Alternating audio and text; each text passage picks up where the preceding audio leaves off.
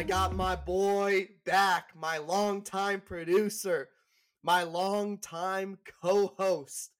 I'm out in San Diego, California. Life is great. I'm golfing, I'm surfing. It is 70 degrees out here. I don't got too much to complain about, but all the way from Chicago, Illinois, in downtown Chicago, the home of this year's NBA All Star weekend. On the other line is Uncle Luke Domask.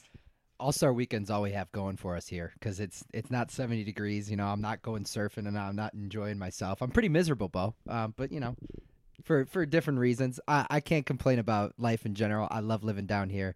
Uh, it's it's it's you know, it is what it is. The weather. It's February. I, I'm not going to complain. People still complain about the weather here in Chicago in February. all you got to do is move. You know what I mean? So All Star Weekend's coming up. I couldn't be more excited, and I could not be more excited to be talking hoops with you today on this Friday afternoon. God bless, brother. So, with a podcast like this, right? It's been a wild last couple months for us. We've been in and out of different cities, different places, different living situations. But let's go to the last time we talked. I think that, that that's that's how that this should go. And there is a text message that I sent about a week ago. It was Sunday night actually, February 2nd.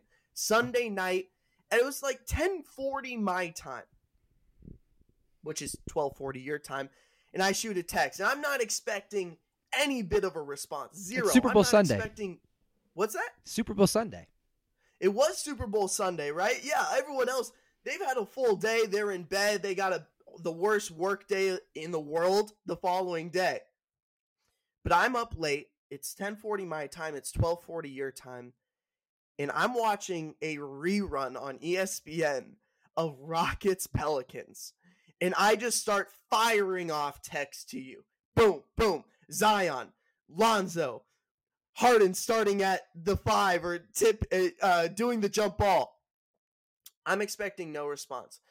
And all of a sudden, I get those three goddamn dots show up on my screen. And I'm like, what is this guy still doing up? And Uncle Luke, the response that you sent me was the most incredible, special, beautiful thing. Because I say, Uncle Luke, why are you up right now? Because, and you go, because I too am watching the rerun of the Pelicans Rockets game. Brother, it's February. This is what we do. We watch the NBA. It's those goddamn Tuesday nights. Man, oh man, we don't. Life's good, brother. Life's It- good. I'm happy to have you along for the ride. Thank you, thank you. I- You know I love this time of year. It's the it's that when the, the NFL playoffs kind of start or they are they're beginning to wind down, and then you know you have probably till March first when the NCAA kind of takes over everything. The, the March Madness kind of takes over everything for the next month, and I think we've always said like this is the best time to watch basketball because these guys know that their break is coming. There's a lot of movement in the NBA, a lot of trades going on. Obviously, we just passed the trade deadline, and it's just the best time to watch basketball. For me, it's the best time to gamble on basketball too because guys are getting traded. You know, upsets happen every night, but also you have like enough data to where you're kind of looking at you know the the, the, spectrum of the league and everything, and, you, and it's it's all coming together. You know who the the, the contenders are. You know, barring maybe a significant move, which you know maybe we had one or two yesterday that that were you know eye popping, but maybe nothing totally changing outside of the Marcus Morris trade to L.A. Uh, to the Clippers, excuse me. Um, I, I think this is just the best time to watch basketball because you truly figure out what the identity of teams are. You know the Bucks are by by far the best team in the NBA currently. You know for a fact that LeBron and AD that's working out, that's meshing well. The Lakers got something. You it, the Clippers have been on and off. They they've been inconsistent, but you know that with Kawhi and Paul George, you have you have something that you can rely on come playoff time. But now we know that you know, for example, Philadelphia, what identity do they have? You know, and that's coming from me. I love Philly, but I think there's no place we should start this conversation more than who are watching on a nightly basis right now because it's it's not just the Bulls and Bucks. You know, I'm I've got absolutely zero reason to watch Chicago basketball currently, and you've got every reason to, to tune into Milwaukee each night. I am as well. But come on, we got to tell we got to tell the people who are we tuning into on a nightly basis right now. Well, Uncle Luke, you know what I've I've I've kind of grown to call this this month of February. It's a very unique month as a sports fan, right? I, I think the, the MLB season is heating up. You've just wrapped up the NFL season, and right now, currently, the UFC is about to go through this eight week hot streak where there are fights every weekend. But you know what the month of February is? It's the League Pass season. League Pass. This season. is the season of League Pass, brother. This is when you're tuning in on those random funky ass nights to just watch some fun basketball. And you and I have taken pride with this over the last couple years now, right? This is year 3 together for the NBA. And every year we do our league pass teams where we put together a roster of 5 or 6 cats that we think are going to be super fun to watch. They're outside of the regular realm of superstars, right? It's these these younger kids who maybe haven't garnished the same amount of national media attention as the superstars have. But we've taken pride in this. This what I would almost say is our forte, our specialty. Hmm. And I am not sure, Uncle Luke, that we have ever been more spot on, more hot, more specific, and more correct with our league pass picks than this year. We were very in tune. And I look back and oh my God, brother, we nailed it on the head. We talk about it all the time, but our two league pass teams, the New Orleans Pelicans and the Memphis Grizzlies, these two teams, by far and away, have been some of the most entertaining and fun basketball teams to watch on a nightly basis. You've gotten to see growth. You've gotten to see consistency. You've gotten to see glimpses of what we expected to see and what we can expect to see in the next coming years. Brother, the, these are fun teams to watch right now. We have seen it all right now. With New Orleans, we have the return of Zion. We have the rise of Brandon Ingram in a in a way that I don't know either of us really saw coming. And then listen, I have been talking about Lonzo Ball for so long, right? I've seen this kid literally since eighth grade. I knew he was special. I've said it for so long, and you've heard me say this before, right?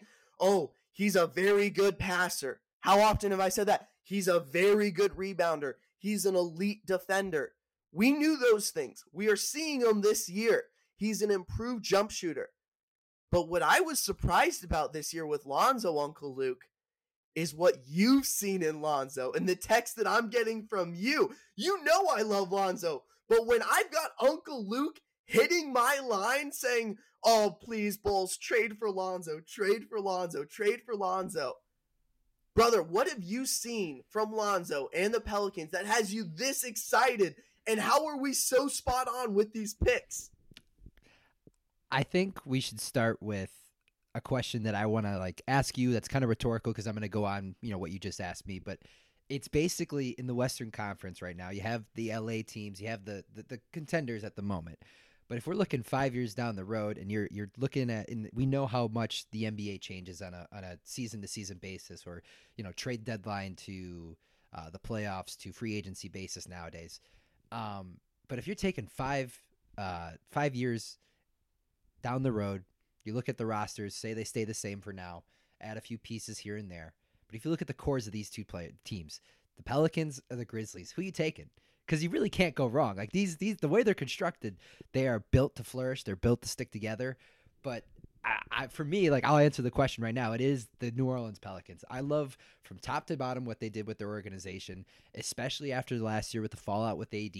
Remember we had we had that episode where it was right after the trade deadline again, and Porzingis got traded, and we kind of had like a kind of like a quick call, just you and I just talking on the phone, basically about you know the future of the Pelicans and what they're going to do. And obviously they lucked into Zion and getting the first pick, but the core they, they were able to take from Los Angeles. Now we, you and I, we always you know texted about Brandon Ingram.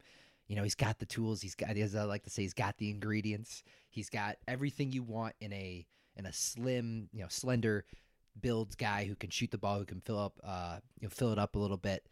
But this year he's just totally taken over. I mean, he's averaging 25 points a game. Uh, he's getting seven boards, so he's being a little bit more physical than he has, like almost career highs across the board. Uh, and then Zion comes back, and now they're meshing a little bit differently. I mean, the dude's so special to watch.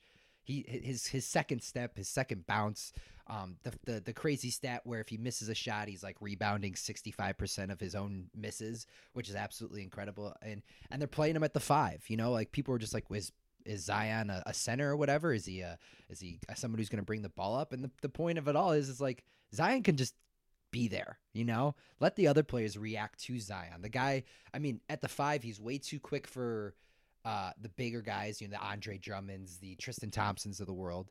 And he's just way too physical to put like someone who is six six on him. So he's a total mismatch nightmare. And then you put all the focus on him, all the eyeballs are on him, and then you realize, oh shit, Jrue Holiday, who is a professional, professional basketball player who's going to show up every night. He's going to guard the best guard on, on, the opposing team. You have Lonzo Ball. Oh, dude. Oh, I really wish Lonzo Ball oh, was man, a ball. Oh, man, I really oh, man, do. I'm excited. Because I, I, mean, I've I've watched this team a ton. I, have I've probably more than you know, just as much as the Bulls. If I've had to rank the teams. Obviously, the Bulls are gonna be up there. I watch them every night, but the Bucks as well. But it's the Pelicans. Like I, I love David Griffin. I, I have always loved him as a president. I loved him in Cleveland. I think he had made a lot of decisions that ended up not going his way and led to his firing because of LeBron and just the you know the pressure to win and be in the finals every year is tough on a GM. And then you have Alvin Gentry who who's done this for years and years and knows how to coach young teams. And then you add the the mixture of E'Twaun Moore, who was a bull back in the day, love him. Derrick Favors, uh, who else? You got Josh Hart, Lon, JJ Redick. So you have the you have the right type of veterans that are kind of leading this team, this pack. And who cares if they don't make the playoffs? They are so much fun to watch. They are the epitome of a league pass team. Superstar rookie that you know is just going to be a special talent, long as he stays healthy. You have the pieces around him and Brandon Ingram, who's going to go and get you a bucket. Jrue Holiday, who can you know out of nowhere put up 30 points in a night and and play you know all NBA defense. Jaxson Hayes is so much fun to to, to watch. Uh, and these guys were just in town last night, and it was it's so apparent to me. It's just like the Pelicans on a whim. You know, the Bulls are in year three of the rebuild. In the matter of two months, the Pelicans went from dormant franchise, losing you know a top five NBA player, to one of the most fun teams to watch in the league. And a lot of it, I honestly think, is you know Zion and Bi and JJ and and you know even Jaxson Hayes. I love Nico Melli by the way too. Hmm. Uh, you're gonna hear his name a lot more. He's shooting about forty percent from three this year. I Just kind of off the bench, just this random guy who's just playing really well in their system. But Lonzo is the engine.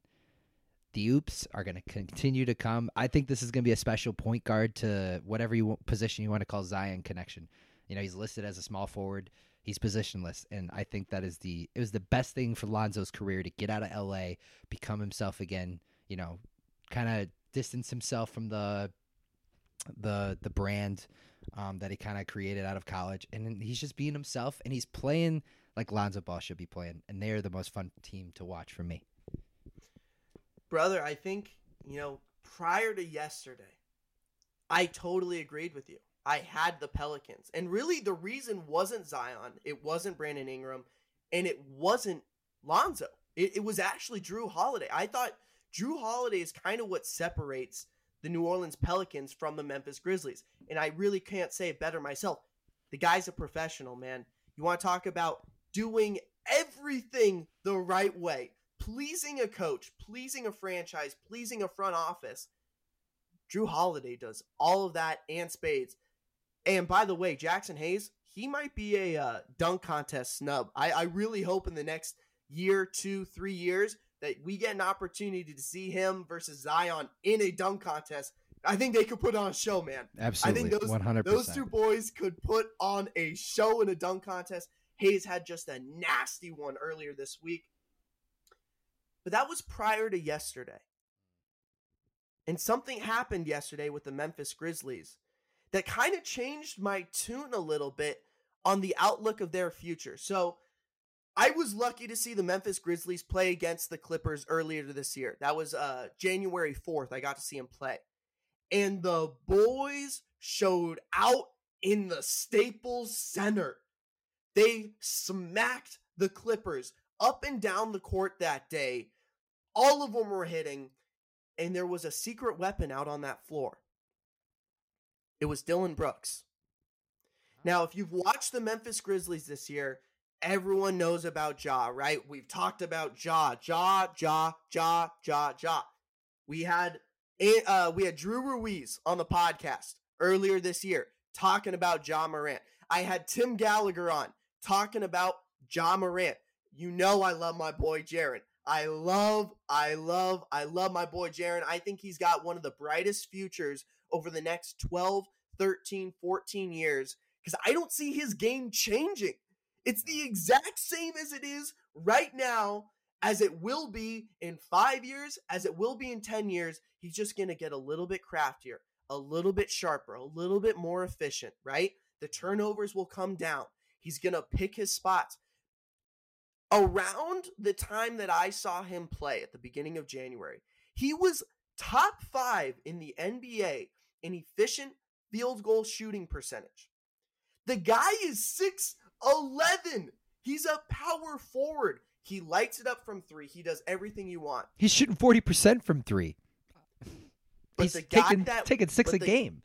But the guy that wins them games, the guy who allows them to go from being, you know, that bubble eight seed team that they're at right now, is when Dillon Brooks gets hot and he starts lighting it up from deep. And like he did when I saw him play in the Staples Center against the Clippers, that is how they're going to be able to beat the good teams, the great teams, how they're going to be able to compete with teams that are probably, you know, a notch above where they're really at. It's Dillon Brooks. When he gets hot, man, they can play with anyone. You can take that to the bank. But yesterday, the Memphis Grizzlies make a move. They deal Andre Iguodala, who wasn't playing for them, so essentially trading no one, and they traded Jae Crowder to the Miami Heat. In return, they get James Johnson. They get Dion Waiters, who's going to be waived, but they got Justice Winslow. And Justice Winslow is an X factor here. I think he's a guy who could really make a difference for this Memphis Grizzlies team. Now, I don't know what direction he takes them in because let's be honest. Ja Morant is their ball handler, right? Jaren is their cleared, clear, clear number two going into the future. Dillon Brooks is their spot up three point shooter. I'm curious to see where Justice Winslow fits into this system, how he fits into the system. But you better believe if if they can figure out how to apply the triple J's, okay? You've got Jared Jackson Jr., Ja Morant, and Justice Winslow. Dog, I'm telling you, in five years, if those three can mesh together like they have the potential to, I might be going, I might be giving the nod, I might be giving the edge to the Memphis Grizzlies. They're a little bit tougher, they're a little bit meaner, they're a little bit scarier. You know, I, I think New Orleans, they're flashy, they're fun to watch. They're they're probably the more fun league pass team. But man, oh man, come playoff time in five years, in three years, I think I might be giving the edge to my boys down in Memphis. Look, there's nothing I enjoy more than when a you know professional sports team, but specifically an NBA team, takes on the persona of the town they play in. You know, everybody knows about grit and grind. That was built. That was culture from the Marc Gasol, Z, uh, Zach Randolph, Z-Bo days, Mike Conley down there, Tony Allen. Like those guys just beat teams up. You know that that's kind of a uh, a salute to the mid 2000s to late 20 uh, the late 2000s as well. That that sort of team that just you just didn't want to play them. You know, it's like ah Memphis is in town tonight. Screw that. I don't want to get beat up by Tony Allen. You know, people didn't like playing against Memphis because they were just tough. They were physical. And Ja Morant's got that background. You know what I mean? Like the, the kid grew up and his dad was his, his first hater. First hater. First hater is his father. So he he grew up with that mentality. And if you look at their roster, their starting five is all in double figures. You know, Ja and Jaren lead the way at 17 points a pop. And I think a very underrated uh, guy on this team is Jonas Valanciunas. Like the guy won a bunch of games in Toronto, gets shipped off from Marcus Gasol, and you know he's still averaging 15 and 10. You know he's got the highest PER on the team. Like the guy is still you know playing significant minutes on a good basketball team. He's he's a culture builder. And to Valanciunas, he's he's done a really good job of staying in his lane on this team. Right with Jaren being able to spread it out as a big. Jonas just has to worry about Jonas. He doesn't have to do anything other than his game, which is really special for them. Huh? Yeah, absolutely. And and you mentioned Dillon Brooks, who I, I mean is you could either bring him off the bench, you could start him at point guard. I love Dillon Brooks as well. I think the Justice Winslow ac- uh, acquisition is is very underrated because you know it's it's I don't want I'm not comparing the two, but I'm comparing the styles of in uh, Golden State when Clay and Curry are both cooking and Draymond's out there too they there are ways to rest guys while they're playing the game. You know, point guards especially bringing you would know as, as a point guard yourself, bringing the ball up in in a low by itself is a lot of work. Especially exhausting. over a period, it's exhausting. You're constantly, you know, maybe one time you're, you're getting pressure uh, full court, maybe you're getting picked up halfway, maybe you're getting trapped. Like bringing the ball up and being a point guard is exhausting in and of itself. And the way Ja Morant plays, which is all gas, no breaks, and I absolutely love it. And I've seen it before in point guards where it's it's just so invigorating to watch that he does not give a shit about how much energy he expends on the court. But over time, you want to keep that man on the court as long as possible as one of your best players. Justice Winslow is a matchup nightmare for guys who can bring up the ball. You know, some teams don't know, okay, well, he can't shoot, so let's put a big man on him. But if we put a big man on him, he's going to blow past guys and it's going to leave shooters open. They've got shooters on this team. Uh, another guy I don't think you mentioned was, was Brandon Clarke that they got through the draft, who is a who's just a total perfect three. I wouldn't say three and D because I don't know if he shoots the ball really well, but I know he's a great defender and he and he gets buckets without having the offense ran through him. I mean, I, I am taking the Pelicans just because I watch them on a nightly basis. I don't watch I, I don't watch Memphis as much as I should. Uh, it's it like these two teams, you know, salute to those organizations where they know for a fact we're not going to convince a superstar to come to Memphis. They know for a fact we're not bringing a guy to New Orleans. You know, we would have kept AD in New Orleans and brought guys if if they could. You know what I mean? So these teams they have to become creative without the big markets, and that's what they're doing. They're building culture, and I think it's the most underrated aspect in the NBA is these guys continue to move around left and right, changing teams like underwear is if if you can be the franchise that says no no no no we like you we're keeping you we don't look at you as a trade asset we look at you as a player that can help us win basketball games both these teams have guys on the team that are they're going to be there for a while because they're building culture as two lower market teams. That is this is what the NBA wants. They want you and I who love basketball will watch it regardless. They want guys you know they want national televised games where it's like oh this isn't the Knicks and the Lakers. This is Memphis and New Orleans. This is fun. This is great. Like Milwaukee and New Orleans last Thursday or Tuesday. Was it Tuesday? Yeah.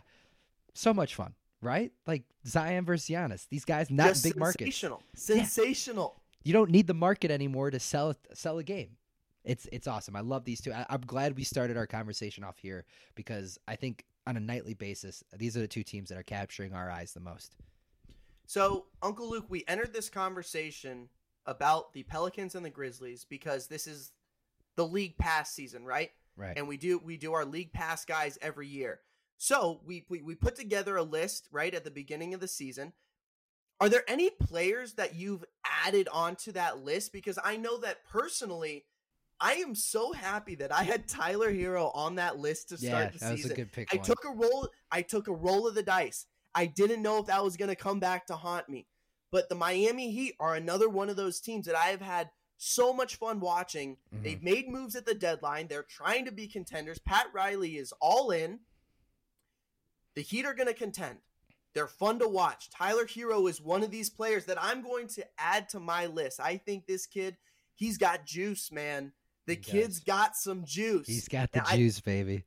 bro when you're getting love and and this is a great this is a great thing from uh bam Adebayo, okay this is what bam said about miami heat and jimmy butler right Mhm. jimmy butler who's had turmoil with previous teams or supposed right i'm not i'm not here to speculate or suggest that he was the issue but previous teams of jimmy butler you know there's some relative inconsistent team camar- you know camaraderie Mhm. Bam said it best. Bam said that Jimmy is a dog, right? Jimmy is a dog. And when you surround him with cats, there's going to be trouble. Mhm. But if you surround a dog with other dogs like they got in Miami, well, now you got a wolf pack. And a wolf pack can be real dangerous come playoff time. Without a doubt. So you look at this team. This is a much different Jimmy Butler mentality. This is a much different uh, unit that they've put together in Miami. I will say they're one of the teams that kind of scare me come playoff time for my Milwaukee Bucks. It starts with Tyler Herro being that special guy for them. Jimmy Butler is doing everything. Bam Adebayo is playing with so much energy, bro. Mhm. It's so infectious to watch him play. The other guys get juiced watching him play.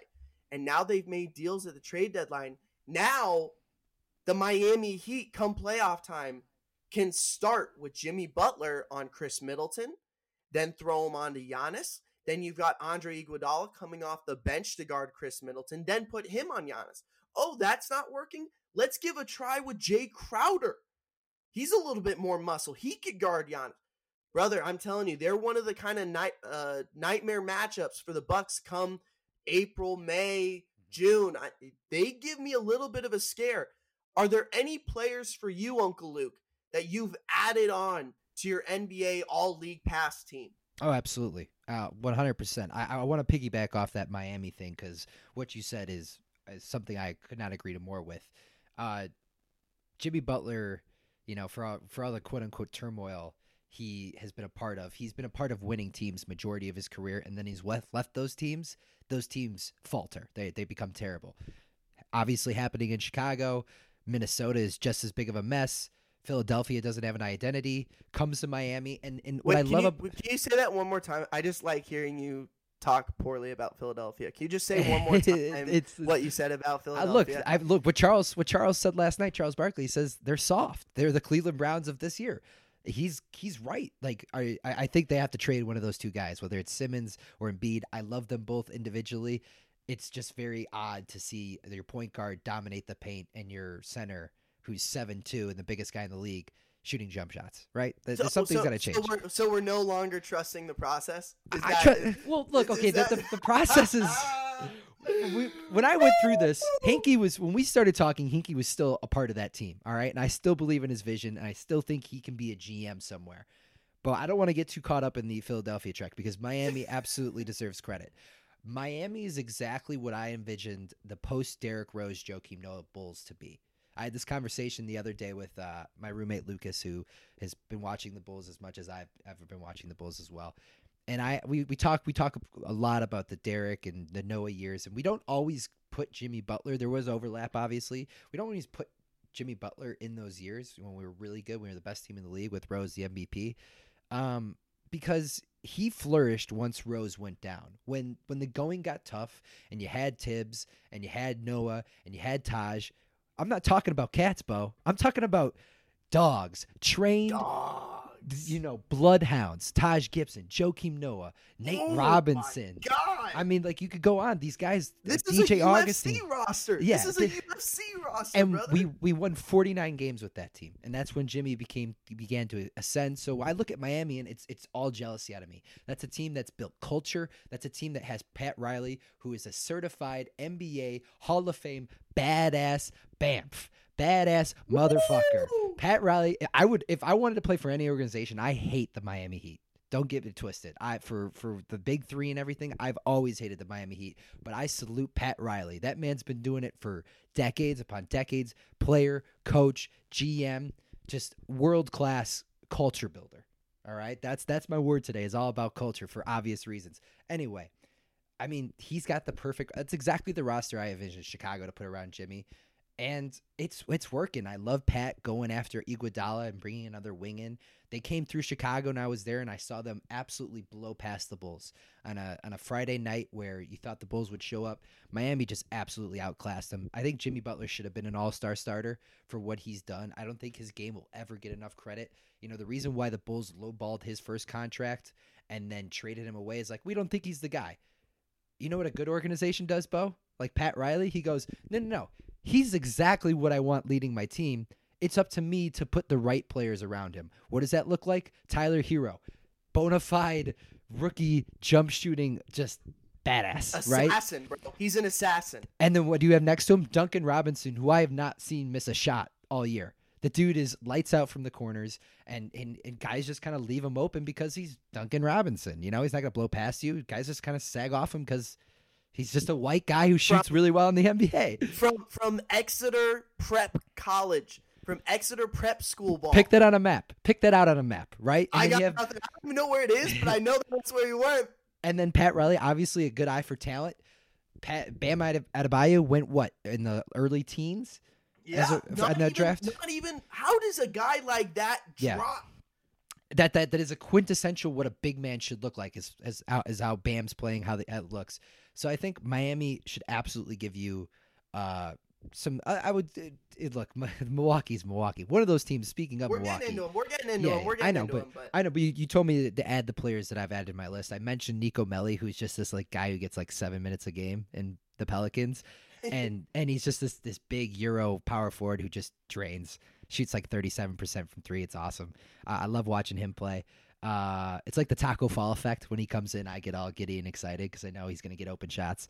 Uh, but for me, it's it's Khris Middleton. I mean, who's taken another step after the big contract in Milwaukee. This is kind of an ode to how much I've walked Milwaukee. The guy's 50, 40, 90 right now. Okay, we'd be what the 14th player in NBA history, 15th player in NBA history to do that. You know, I, I, I have maybe more than anybody else have always been telling you, Milwaukee needs that second guy. They need Brad Beal, and in that time span that I've been saying that, Khris Middleton has just casually just been, yeah, I'm that guy. You know, so what? I was a second round pick. I am a three and D nightmare. I bring the ball up. I, you know, I, I, uh, he's, uh, he's absolutely one of the guys I've been enjoy watching. Guy who is on my list, who I can't stop watching. I love this team as well. Is is Shai Gilgeous-Alexander, aka Shea, Oh, oh. aka aka Shea Butter, because that game is so smooth, Shea game is Gilly, Shea so- Gilly, brother. so smooth. He's him and Chris Paul. I, I I loved watching Chris Paul play. I used to hate Chris Paul. I used I, I loved Chris Paul. I hated Chris Paul, and I love Chris Paul again. Who's just This is the most I've ever liked Chris Paul. This season I- has been spectacular for his image. there's there's very few things I've ever vibed with than in OKC. He shows up, you know, OKC makes the trade with Westbrook for for Chris Paul, and they have all these assets, these young guys. They still have a little bit of their core left over from the the, the Durant and Westbrook years with Steven Adams and um, Danilo shows up as well, but. You look at him and it's like, okay, this team doesn't look like they're going to win a lot of ball games, right? Chris Paul walks in and Sam Presti says, "Hey, you know, are you comfortable with us not, you know, probably going to be competing for a, a playoff spot this year?" And Chris Paul goes, "Nah, fuck that. We have the talent to win here." And everybody on that team is bought in. And I mean, Shai Gilly is is one of my favorite players, period, to watch in the league. May Um, I may I Go ahead, add yeah. one more player just to the to wrap yeah. up the conversation because we've we've hit the thirty minute mark and we have to get into the State of the Union next. Um, one final player, and this is probably going to piss off some. This is going to get a roll of the eyes from probably a large demographic of our crowd. Um, Michael Porter Jr. Man, he's been fun to watch when Yeah. when healthy and when he's Mhm. getting in those games. Every time he steps on the floor, he's been special, man.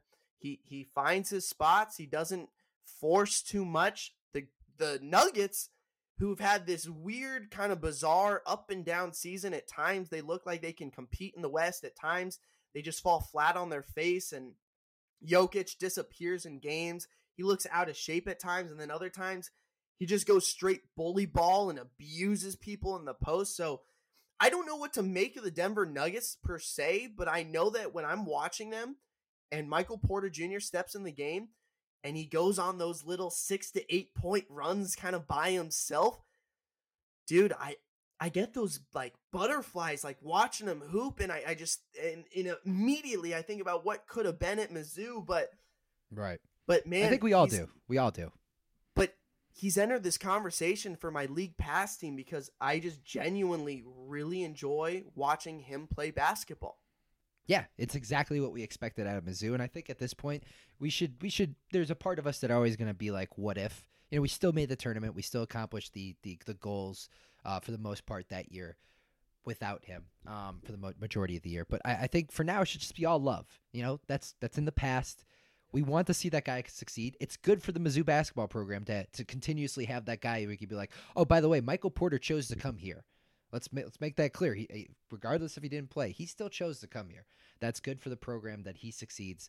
Um, you're absolutely right. I mean, all the ingredients are there for him to be a stud player. He could absolutely be that third guy that they're desperately missing. That when Jokic is maybe in foul trouble and Murray's having that that one game three in the second round of the playoffs where he's just not getting his shot going, or maybe he's being shut down. It's like okay, our top two guys, our top two scorers, the guys we look to to get buckets every night, aren't you know working for us.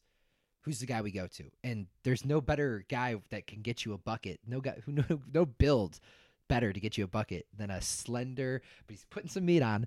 You know, a, a, just a six ten all area. You know, all three levels of the floor score, and yeah, absolutely, Michael Porter Jr. is a good person to add to this list because he deserves a little bit of credit for for battling back. It's it's not easy to have a bad back at eight at 19 years old. So I hope no, he's, he's in the league for 15 years. I absolutely do. All right, Uncle Luke. We can take a small break right now. When we get back, we're going to do a State of the Union. And, uh, oh boy, I am curious to see what you have to say, my friend. All right, let's take a quick break.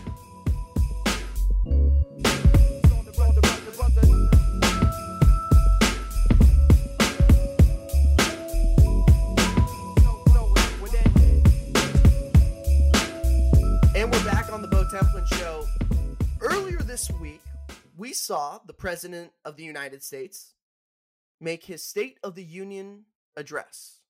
So it seems fitting that Uncle Luke and I will be doing the same for our respective teams. Now, we saw Nancy Pelosi's reaction to the president's speech uh, behind him, ripping up the piece of paper. Uh, and I have a funny suspicion that Uncle Luke will be having a similar reaction when it comes to discussing the Chicago Bulls. Obviously, we just got done with the NBA trade deadline. Uncle Luke, I'm going to let you go first here. Um, we don't have to dwell on it too much. You know, I, I, I'm a, I'm positive that you could do a two hour, three hour, ten hour, year long rant if you really wanted to about the dysfunction, the uh, incapability, the just pure lack of professionalism. Rub it in, Bo. Just keep going.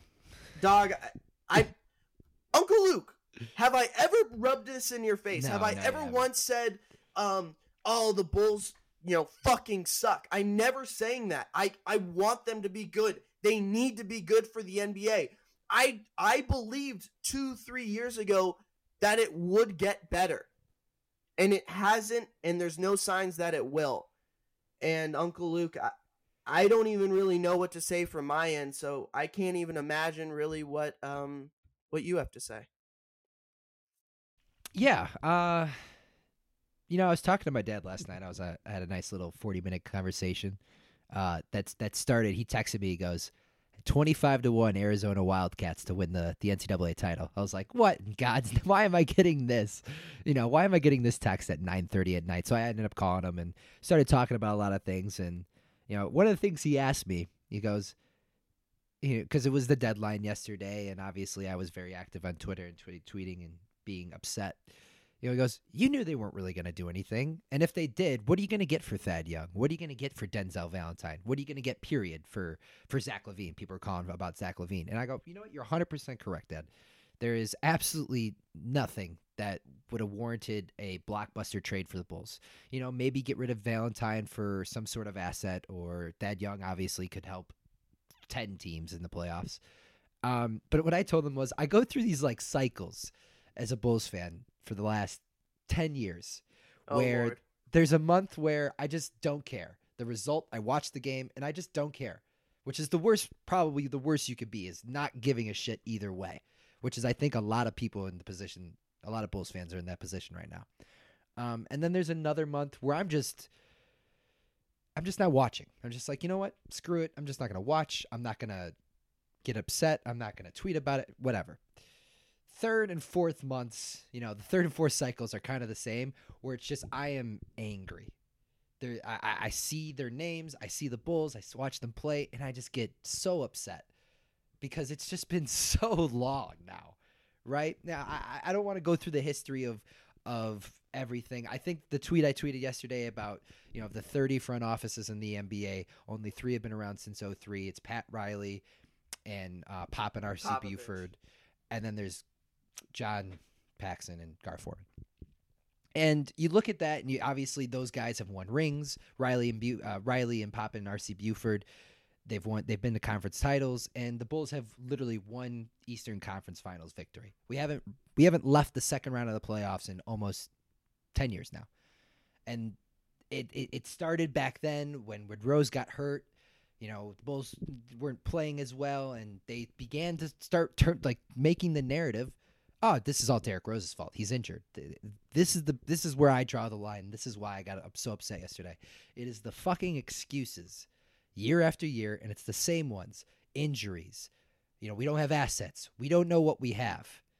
For for John Paxson to, to call a press conference yesterday and have the audacity, the audacity to say, three years into the rebuild, we don't know what we have. Oh, I'll tell you what you have. and it's it's what I retweeted earlier today.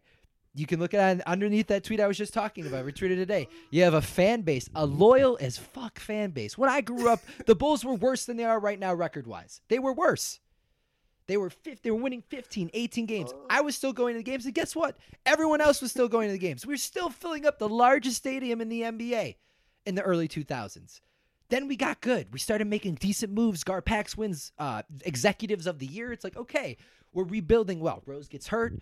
Uh, we, we trade Jimmy. And it's just like, I look back on that trading Jimmy Butler moment and I go, you know, at the time when they made the trade, I was like, you know, it was probably for the best. We probably won't win a title with this guy. But at the same time, I'm thinking, we have Jimmy Butler. We live in Chicago.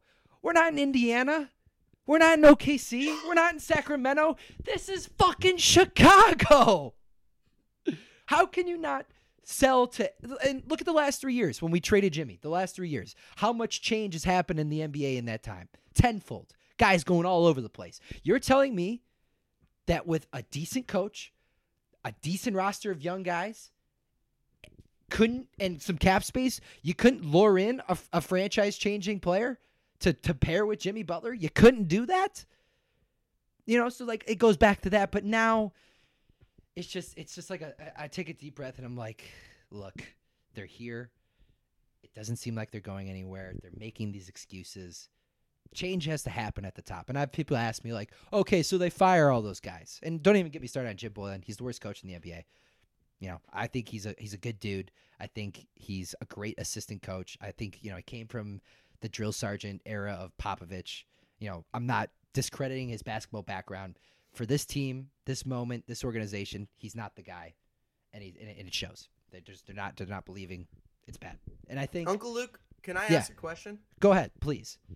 Because no, no, no, no. Because excuse me, I think this is important. Why do you keep going to games?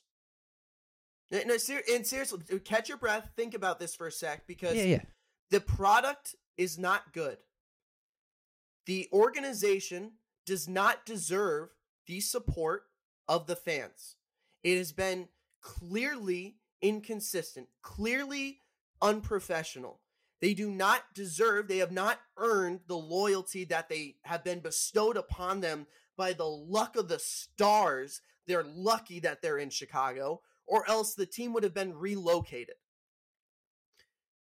Why do you keep going to games? Why do people continue to go to games? There is no reason, there's no sense of entertainment on the floor from the Chicago side. So, unless you are purely going there for the opposing team, for the opposing roster, for a special player that comes into town, why do you continue to go to games? You know, I'm glad you asked that question because it keeps me, you know, on track of what I was trying to say. when Kobe passed away on that Sunday a couple weeks ago, the Bulls were playing San Antonio, which late January, it's cold out. It was a, it was in a, it was in a great night weather wise. Those are the types of games where you test the the temperature of the franchise. So I went to the game. I, I, I bought like the last level seat, so I paid like twenty five bucks. Um, the night of, knowing that sections would be available, as in like I could go to any row in a certain section, sit there, and be fine. Um, so I did that, and I, I mainly went to to see how an organization that was often compared with Kobe, with Michael Jordan, how they, you know, how those two have always interacted. I wanted to see how that organization would would remember Kobe Bryant. Obviously, like after his death, all I wanted to do was just watch basketball and continuously watch all this this news about the, a, a guy that I grew up not necessarily liking but admiring. Um, not until later in his career that I actually, yeah, exactly, I- always respected Bottom line, respected. always respected, and especially after his career, I became very enamored with everything he was doing. But I just wanted to see that. But San Antonio, not a good basketball team. The Bulls, obviously horrible. I walked in, I and I nobody stopped me like they used to, and look at your ticket, make sure you're sitting where you used to when the place filled up every night. And I walked in, and it's like the intros, the iconic intro comes in. It's like, okay, yeah, you know, obviously these guys are all injured. I love Wendell Carter and, and a couple of guys on the team that I do like watching play basketball, but they're all injured. So it's like, okay, go through the lineups, and like I guarantee, I sit down uh, in the second row of my section. There's seats all over the place. A group of five girls shows up next to me, sits right behind me, and I know they're not there for the basketball on the court. They're there for the experience, and that's what the United Center has always done a really good job of, is providing the experience of we're the Chicago Bulls. We're we're a you know a great franchise. And I asked them, I was like, why are you guys here? And they're like, well, we had really nothing else to do on a Monday night, and we had free tickets. And that is pretty much all I needed to know. People are giving away their tickets. People are selling their tickets. The diehard Bulls fans that have the season tickets, who have been around since the Jordan years, aren't going to the games anymore. It's not the clientele that was in the seats when Derrick Rose was was flying through the Chicago air, doing whatever he, you know, doing MVP level stuff every night. It wasn't Jimmy Butler willing his team to victory. Those those fans are no longer there. People are there for the experience of just being at a basketball game. They're there to have a good time. They don't care about the result. And that's just how it is. And to me, that is the saddest part about all this is that you had a loyal fan base that at the very beginning of the uh, new era after the Jordan years that was like, you know what? We just won six championships in eight years. We get it. We're going to have to rebuild. It's going to take time. They do, you know, they get a competitive team. They make a few playoff runs. But now that we're we're in year 17 and we've been to the conference finals once. You know, we're in year 3 of this rebuild and it's like okay. By now you look at Memphis, you look at Pelicans. Indiana has been to the playoffs 25 of the last 30 years. Indianapolis, the Pacers, been in the playoffs 25 of the last 30 years. Think about that. That's insane to think about. And it's not because of market. It's not because they're bringing guys in because people want to live in Indianapolis. It's just culture. It's being a good organization day in and day out. And the thing that bothers me the most is that it's it's the worst kept secret in the league. Nobody wants to come to Chicago and play under this regime. Nobody wants to play under Jim Boylen. The kid, the guys right now don't want to play under Jim Boylen. Everybody is either taken a step back, has not developed properly. Draft picks that you know, guys leave this place and are like, "Thank God, I can start my career." The the whether it's true or not that Lauri's gonna bolt the first moment he could, I don't blame the dude. We misuse guys. You know, Lauri should be getting 15, 20 shots a game, not 10 and being out for stretches 10 minutes at a time. There is still no plan. The excuses continue to be made, and it's the same excuse after the same excuse. And you know, in in the in the real, I'll end with this. In the real world, you know, in the last in the last year, last two years, I've graduated college. I've gotten a job. You know, I, I've I've begun to begin my professional career, and I think the most important thing that anybody would tell you is show up, do your job. Either you, if you don't, you, you get fired. If you do, you get rewarded for it. Simple as that. But there's always some incentive to either be getting better or continuously doing your job. That this is normal life. And if you want to apply it to what John Paxson and Gar Forman are doing, is that whatever they do, or whatever they have done, whatever excuses they've made, whatever working excuses they have made, they know that their jobs aren't going anywhere if the team wins or the team loses. Simple as that. So Uncle when Luke, you, this was this was your best Bulls rant. I, I, I, but it's just it's just the reality. I've I've accepted reality. You know, obviously the seven three straight seven uh, overall picks doesn't help for developing, but enough of the fucking excuses. Changes need to be made. They need to be, be made at the top. It's the Reinsdorf family. They're the team. They're the they're the people who built this franchise into what it, it is. You know, which is a multi-billion-dollar franchise, one of the most recognizable brands in the world. Start acting like it. Start make make a change. When you're losing, when you're losing money, when people aren't showing up, when people are angry, when you have people who have been through it from thick and thin like me, who aren't going anywhere. If if anything, do it for the people who who have nonstop for the last 25 years have shown up to games, win, lose, or draw. Do it for them. Cause cause obviously you're not doing it for yourselves. So that's just the way it is. It's it is quote unquote the state of the union about the Bulls. They're not going anywhere until the changes at the very top are made. Simple as that. Sell the team. they don't. Sell the there's, team. Look, look. Sell the team as angry as I am at Jerry Reinsdorf for all the type of stuff he said when, you know, back in like the early 2000s when the Sox were good and trying to win a World Series, and he goes, Yeah, I'd give up one of those Bulls titles for a World Series title. Like, nobody wants to hear that, whether you Jesus. believe it or not. Don't fucking say that. That's arguably the greatest eight year stretch in NBA history. You can make you can make that that case with one of the, with with the greatest player to ever play. You know, like you can make that case, and you give one of them back. That, that telling you where your heart is. And whether that's true now or not, like they built this franchise. Now they got to fix it. It starts with the Reinsdorfs. That's it. All right, Uncle Luke. Bravo, by the way. This was this was fantastic. No, that was really really good to hear. I mean, I yeah, I have no, I have nothing to add. There's there's nothing else I can really say to add to this conversation. let's talk that. the Bucks. I want to be happy. All right. Okay. Okay. let's do it. Let's do it. You know, um, whoo where to begin with my Milwaukee Bucks? Well, I'll say that it looks a lot like last year. Yeah. Very, very similar to last year. Um, I mean, the team hasn't reached 10 losses yet. It's February. Uh, I believe the magic number is at six now for the magic number of wins to guarantee a playoff spot. Again, it's not even Valentine's Day yet. So yeah, the season's going pretty well. I, I don't got too much to complain about over here. Uh, but I want to I want to circle back to a point that you made, and I don't believe it was on a podcast. I believe you were texting me, and I didn't believe it really at the time, or maybe I didn't. Maybe I didn't realize how much I appreciated it at the time. But you texted me, and you said, with all this movement that goes on in the NBA Continuity matters. You said that to me. You said continuity matters. And the Bucks are one of the few teams in the NBA that are going to be contending this year for a championship where the continuity has been built. They are they are building upon a foundation. They are not creating a foundation. They are building brick by brick on top of what has already been laid down over the last 5 years.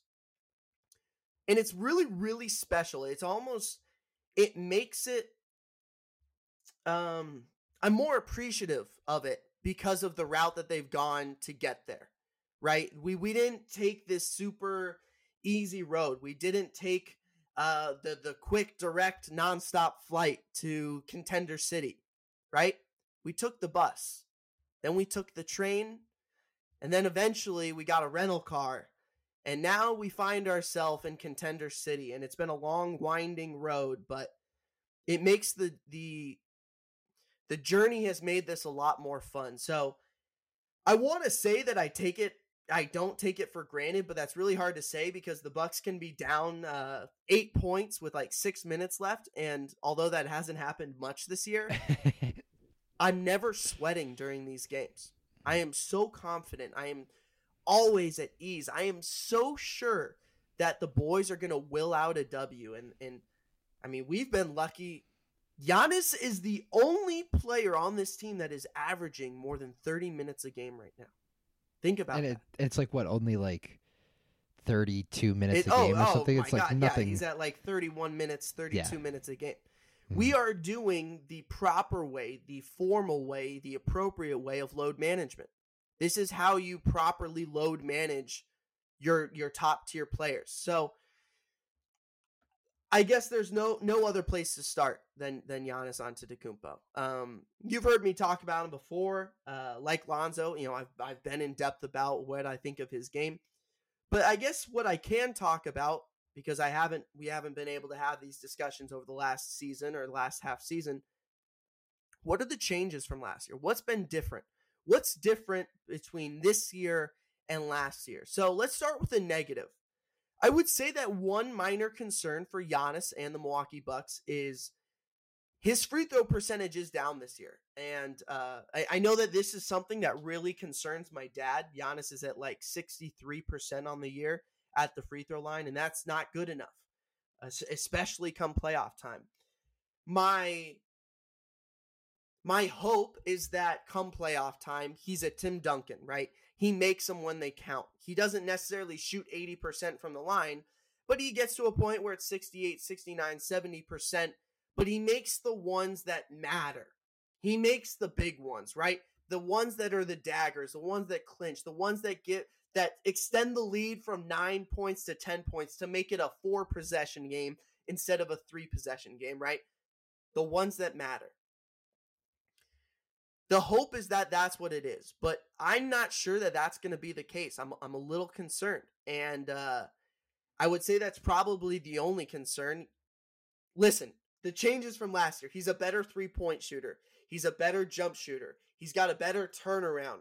He's doing more hook shots. His oh, phone's ringing. I didn't even know we had a house phone. So A little break in the action as Bo uh, turns off the phone. Jesus, You gonna pick it up or?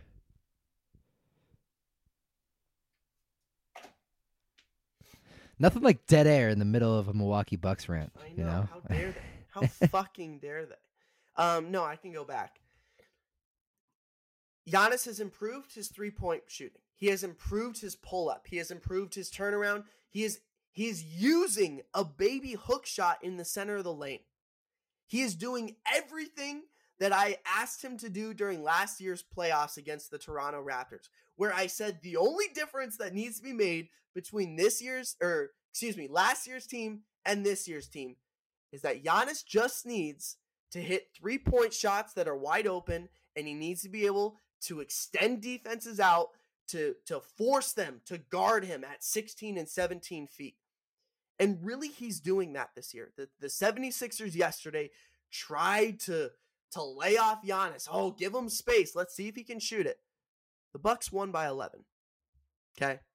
So that's not going to work. And I don't think come playoff time it's going to work. You know, maybe maybe you get physical with him and maybe he only shoots 63, 64% from the line for a night. But I don't think Giannis is going to be the concern this year. Giannis has done everything that I asked him to do in the offseason, and he's incorporating it into this season. That's really hard to do. You always see guys doing these offseason workouts. You always see the work that goes on in those open night the the open gyms at night, the late night runs. You always see, oh, James Harden's working on this new behind the back, step back, one legged shot from the corner. No, Giannis is doing things that he wants to implement during this season. Okay. I don't know if you saw the NBA All Star draft from yesterday, Uncle Luke, but he had a pretty funny moment with James Harden where he said, No, I want someone who's going to pass me the ball. Giannis and James Harden could not be more different. They could not be more different in every aspect of life. I'm really proud of Giannis. I'm proud of the way he's leading this team. I'm proud of the way he cheers on the other guys. He has gone out of his way to welcome in Wes Matthews. He's gone out of his way to welcome in Robin Lopez with their WWE pregame antics. He's gone out of his way to to help the young guys rise up. He is a leader. He is our Superman. And I, I just know that come playoff time, whether or not we're the best team, whether or not other teams are going to throw the kitchen sink at us, there is no man that I would rather go to war behind than Giannis Antetokounmpo. I this guy is as special as they come. I Still I the know that- MVP. Still the MVP. still the fucking MVP, my guy. And I, I know that you make the comparison between the Milwaukee Bucks and, and your your beloved 2010-11 Bulls. Um, I don't know. I, I don't know if I necessarily see it as much as you do. I'm not discrediting what you say when you make that comparison because other people have clearly made that comparison. You're not the only one in that belief. The way the team is built, sure, there's similarities. Giannis is as special of a talent, of a personality, as a leader as I've seen maybe in my entire life in in watching sports, in my entire sports fandom. I'm not sure I've ever seen a leader quite like him. Um, you know, beyond that, Khris Middleton, you talked about him. He's doing everything, man. He uh when Giannis goes out, he drops 50 burgers. When when the Bucks need a three ball, he pulls it, he lets it fly. Um perhaps his most efficient weapon is when he gets in the post and they try and put that two guard who's going to guard Khris Middleton for the day. Okay, now back that motherfucker down and he's going to go right over the top of you. 12 feet, bank, 11 feet. Oh, that one drops. Oh, little turnaround from the free throw line. Brother, I'm telling you, this guy is an assassin from the mid range. It's his comfort food. It's what makes him happy. Sure, it's not in it's not in the Bucks diet, right? It's not their diet. We we stick to our we stick to our veggies, we stick to our greens, and we stick to our high protein. We stick to the dunks and we stick to the three ball. But in order to be happy, in order to stay consistent with that diet, you got to treat yourself. And for Khris Middleton, that's the mid range. That's that comfort food. That's that soul food when he goes down south and he gets that fried chicken, a little bit of mac and cheese. Life's all about pot- balance. Brother, you got to have that balance. I'm telling you, man. You got to have that comfort food. And Middleton, this year more than ever, is finding that balance, that yin and that yang, doing a little bit of both. And I think come playoff time, that's going to serve them well because in the playoffs, the threes don't drop like they do. All of a sudden, the paint it's a little tighter than it used to be. Well, that's when Giannis and Milton are going to have to start doing that mid-range killer game. I'm excited to see it get to use. So let's talk about what's different between last year's Bucks and this year's Bucks because really Middleton and Giannis, I've, I've laid it out. Bledsoe, he's smarter, he's more patient, he's letting the game come to him. But with Kyle Korver being on this team, you're starting to see Korver's shooting mentality being put into place by guys like Giannis. Giannis adopting Korver's free throw routine and helping him out at the three point line. Bledsoe, once again, adopting the Kyle Korver school of three point shooting, and it's paying off this year. He's shooting the ball at a higher clip from three point land. And he's a defensive genius. There's no other way to put it. I don't care. It doesn't look like he's working. It doesn't look like he's necessarily locking down a guy, but I'm telling you, brother, he is Troy Polamalu of these Milwaukee Bucks, okay? He roams the defense. He guards bigger guys. He's stocky. He's built. No one runs him over. He gets boards that he should not be getting. Baby Braun is a savage, dude. And I just hope, I pray to God that for the first time in a Milwaukee Bucks jersey that it translates into the playoffs. And if it doesn't, well, well, well. May I introduce to you my friend, George Hill, the leader in the NBA three point percentage at no, no, no, not 45%, which Doug McDermott is at, not 46%, which the number two candidate, JJ Redick, is at. At number one in the NBA three point leaders is George Hill at 51.1% from the three point line. Brother, did, did you hear that correctly? 51.1% from the three point line. Oh my God. He might be our X Factor. We lost Brogdon. and there was concern. Are the Bucks going to be the same? What are they going to do? Who's going to be their lockdown guy? Who's going to get to the rack? Well, you know what? George Hill and Donte DiVincenzo have picked up the slack so seamlessly. It's remarkable, man. Donte DiVincenzo, George Hill, come playoff time, they're going to get the love and attention that they actually deserve because people have not given them the respect that they've they've earned this season, okay? They do everything that Giannis needs them to do. They defend, they hit open shots, they get loose balls, they don't turn it over. They're special, they're fun to watch. Lopez isn't even hitting the three ball. He he just blocks shots, he spaces the floor by the grace of God. If he was to start hitting the three ball again come April, watch out. I don't know if there's another team that's going to stop this Milwaukee Bucks train. Uncle Luke, I know you've been all aboard. So choo choo, motherfucker. Let's get to the playoffs. I'm so ready. There's a reason why I, I, I bet the future on them to win the NBA title. Are, are the teams in the West more talented? Absolutely. But continuity, continuity matters. It matters when you go to war with these guys in the playoffs. You know, Bledsoe hopefully learns his lesson for being a no show last year, and it really it really hurt them. Really, Um, it's two years. It's yeah, two uh, years you're in a right. row It, it has been two years in a row when he got you know he got kind of eaten up by Rozier in that that that first playoff series against Boston. But you know the, when you're the big dog, it's a little bit different. When the when the people are coming for you, it's a little bit. Look, this time I, I, it's because they're in Milwaukee. It's because it is Milwaukee that these guys aren't getting the attention they probably deserve. I mean, their point differential is out of control. Uh, it's one of the best in NBA history currently. They just beat up on teams.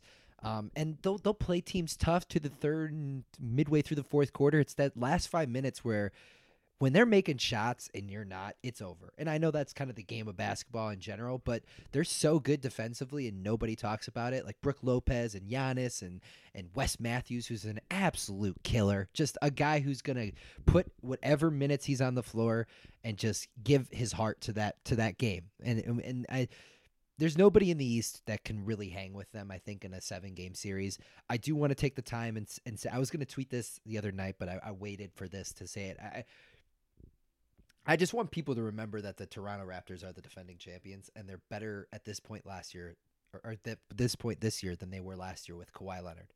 Okay, salute to them. I don't know. They, they probably don't have enough. They don't probably have the firepower to get past the Bucks. But if you had to tell me who's going to meet the Bucks in the conference finals, the Heat or the Raptors, I'm probably siding with the Raptors because championship pedigree.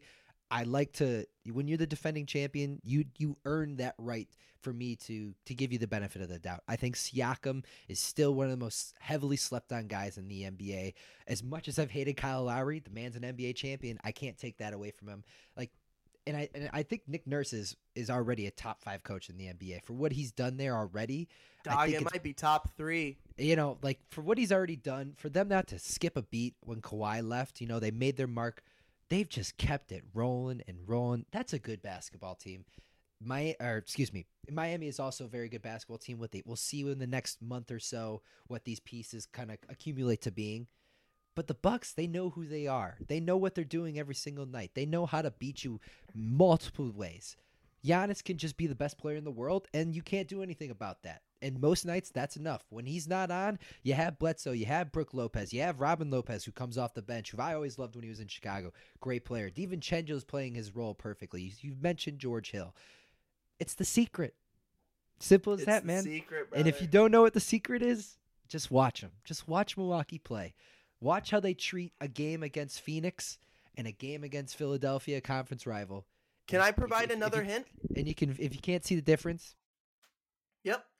Okay. So if you want to know about the secret, okay, if you don't know what we're talking about when we refer to quote unquote the secret, watch the Milwaukee Bucks bench during this game. Don't even watch the floor. Don't watch the court at all, right? Don't look at the scoreboard. Just watch the Bucks bench. Watch how they behave. Watch how they respond. Watch how they cheer on their teammates. That's all you need to know about the Milwaukee Bucks, and that's all you need to know about the secret of basketball. Watch the bench. I'll, I'll leave. I, I might end the the Milwaukee Bucks conversation at that.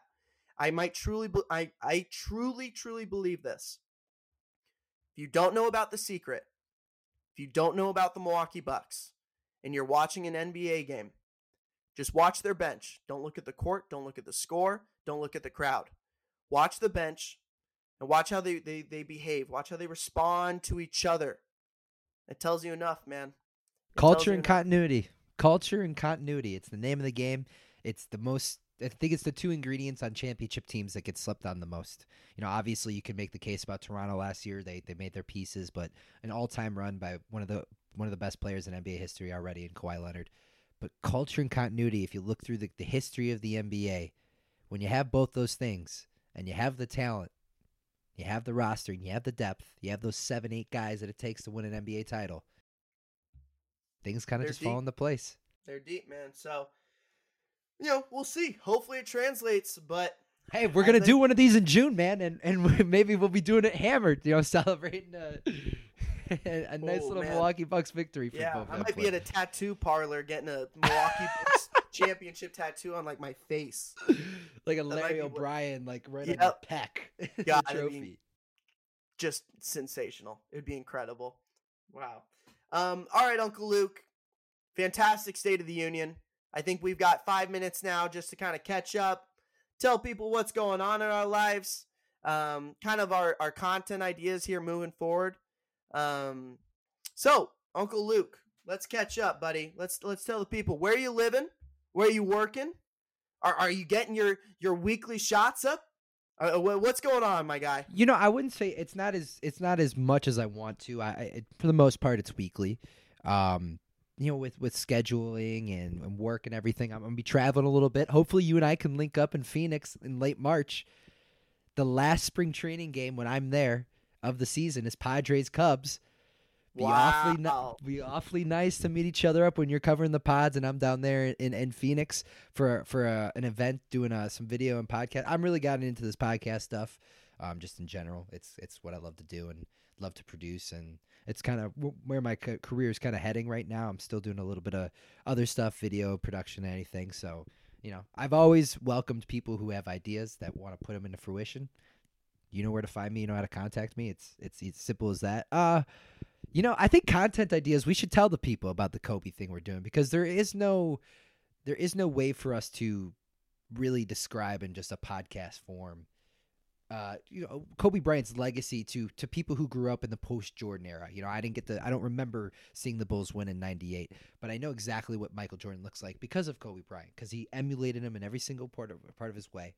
Um, you know, I used to when I when I was writing back in the day, I used to write about Kobe Bryant all the time because he was the perfect athlete of, you know, growing up. I didn't like him. I was more of a Shaq guy myself, and then as I became to mature and Kobe as well began to mature and and, and kind of left the the younger bravado of of his his former self and and you know post you know the sexual uh, d- domestic violence allegations, um, or excuse me, sexual assault, not domestic violence.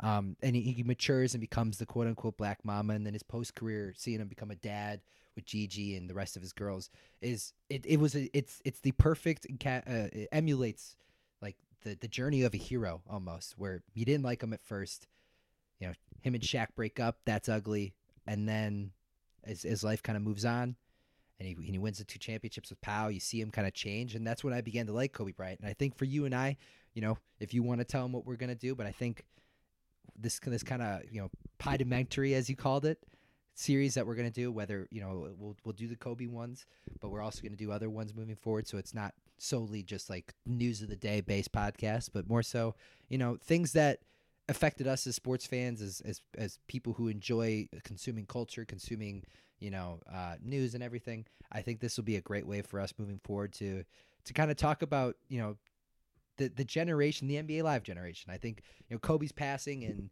and uh, Vince Carter's uh, final year is kind of we're kind of finally putting the bow on, on a generation of basketball that I fell in love with. And the reason why we're talking about it today is because of those guys: Mac, McGrady, uh, Shaq, Kobe.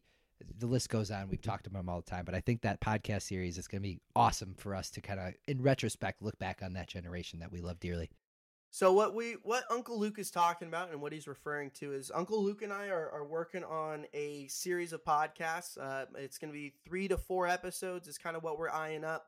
Um, we'll release them probably kind of throughout the end of the summer is kind of what we're looking at uh, as a possibility. But yeah, we're gonna we're gonna try and start to focus our work more on uh, very specific topic. So again, as Uncle Luke said, kind of getting away from the news cycle, right? It's so hard to the the trade deadline. We're not going to release a podcast the following day when you have other jobs going on and you're trying to do other things and, and build a brand and do whatever.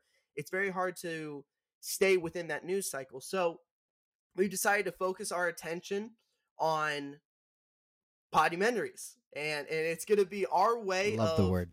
of like uh it's essentially a, almost a 30 for 30 but just in podcast form and it'll be a series of episodes and it might uh, extend beyond sports even but you know one of the first ones that we're going to be doing is is going to be looking at Kobe Bryant's career life and legacy in retrospect and and kind of where it lands today and and how his early passing changes it. It it, it alters the way that we're going to view his career in a way that I'm not sure we were really ready or expecting to handle. But here we are. Um, you know, life life continues on. You know, it's been about a week now since the passing of Kobe Bryant, but we didn't think that we could just do a, a Kobe Bryant in memoriam episode one week later. Yeah, we no didn't chance. feel there you just could never ever mustered up the words, the courage to do so. So we're gonna take the next two to three months, uh, starting starting honestly here very very soon. Um, we're gonna have a couple guests. We're gonna have uh, long discussions between the two of I. We're gonna look at our favorite head-to-head battles. We're we're gonna look at our favorite Kobe Bryant career-defining games. What was the first game you watched and knew that Kobe Bryant was the man? And you know we've we've highlighted previous episodes. We've titled them "The Last of a Dying Breed." We've we've called this generation the NBA Live generation. You know, we we've looked at Kobe's relationship with other players, but we want to do this right. And Yeah. we didn't feel that if we rushed it or if we if we tried to just get it out, we would do it correctly or properly. So, you know, coming out in a couple months is is something that Uncle Luke and I are going to be working very, very hard to create. It's not going to be easy. Um, when you work full time jobs, right? All these people who are listening, you know, they listen to this as they go to work. And Uncle Luke and I, we're creating this when we get home from work. So, or going you to work. or going to work, right? But again, it it takes work, it takes time. We want to do this correctly, um, in honor of of the legacy. And listen, Kobe Bryant, as much as either of us really didn't like him, but man, oh man, he was a big part of our basketball lives. So excited to announce this, man, the the Kobe Bryant series that we're going to be putting together here um, in the next six months, but should be pretty special. Um, I know Uncle Luke, you've got the podcasting stuff going on. Um, I've started work with 97.3 here in San Diego. Uh, Padre season is right around the corner. I'm going to be uh, producing the games. I'm going to be helping with the pregame and postgame show. I'll be cutting highlights, uh, picking those out. I'll be making sure the correct like commercials play, uh, the local spots versus national spots. Um, I, I told briefly on the last one I'm working with a film production company in Los Angeles. We just got back from the Sundance Film Festival. Our film Farewell Amor did outstanding. I'm so proud of the team and and the way it went. And actually, we're, you know, we're very excited to announce the film sold. So go. domestically, Boom. domestically and in theaters. dude, it's sold. So That's awesome. um, this is our first film as a team, and we are. I'm so proud to be a part of the process, and the fact that our first film sold within like six days of premiering is unheard of. So it's only good good looks moving forward here for the film production company. We got some cool stuff that I cannot announce. NDAs are out the ass, so I I got to keep my lips pretty sealed when it comes to future projects, but I, I promise I will keep you guys in tune. I'll keep you in touch with what's going on. And then If you, go ahead. I was gonna say, if you if you ever watched one episode of Entourage, That Bo- Bobby Bucket sitting courtside, you know, talking to people wearing three piece suits, hopping on private jets, going to film festivals. I wouldn't say you're Vinny. No, no. I wouldn't be say you're like drama. E. I might be more like E. Might I'm- be more like E. I might even. I don't know. Give me, give me ten years. I, I'm gonna approach the Ari Gold stage of this here. Honestly, okay. pretty soon. Give me ten years though. I'm I'm too young right now. I'll get there though. I promise. I, I think I'm gonna get there. Um, and then last but not least, I'm in talks with a uh, a website about creating content, writing blogs, uh, creating podcasts, creating videos. Um, and it's not going to be just sports related. It's going to be politics, it's going to be movies, pop culture, film, TV, uh, sports, uh, pro wrestling, whatever it is. So I'm in talks with them. I can't announce obviously who it is or what it is by any means because nothing official yet. But once that is signed, sealed, and delivered, I'll have a better idea of how I'll be releasing my content for the 2020 year. But you can better believe Uncle Luke and I will be staying in touch and continuing to do these podcasts that oh we so much love to do, my friend. We ain't going anywhere. That's for sure. Nah, nah, Chief, we ain't no going chance. anywhere. no Um, chance. Three days in May. Three it days may in just May. be happening one more time. Uh, we may I'll see you in a- San a- Diego. we may have a fellow uh, Mizzou kid out there around the same time in uh, in Jack Mays. So we'll see what happens, man. But Uncle Luke and I are committed. We're determined. We're devoted to this. Uh, we have no plans of stopping anytime soon.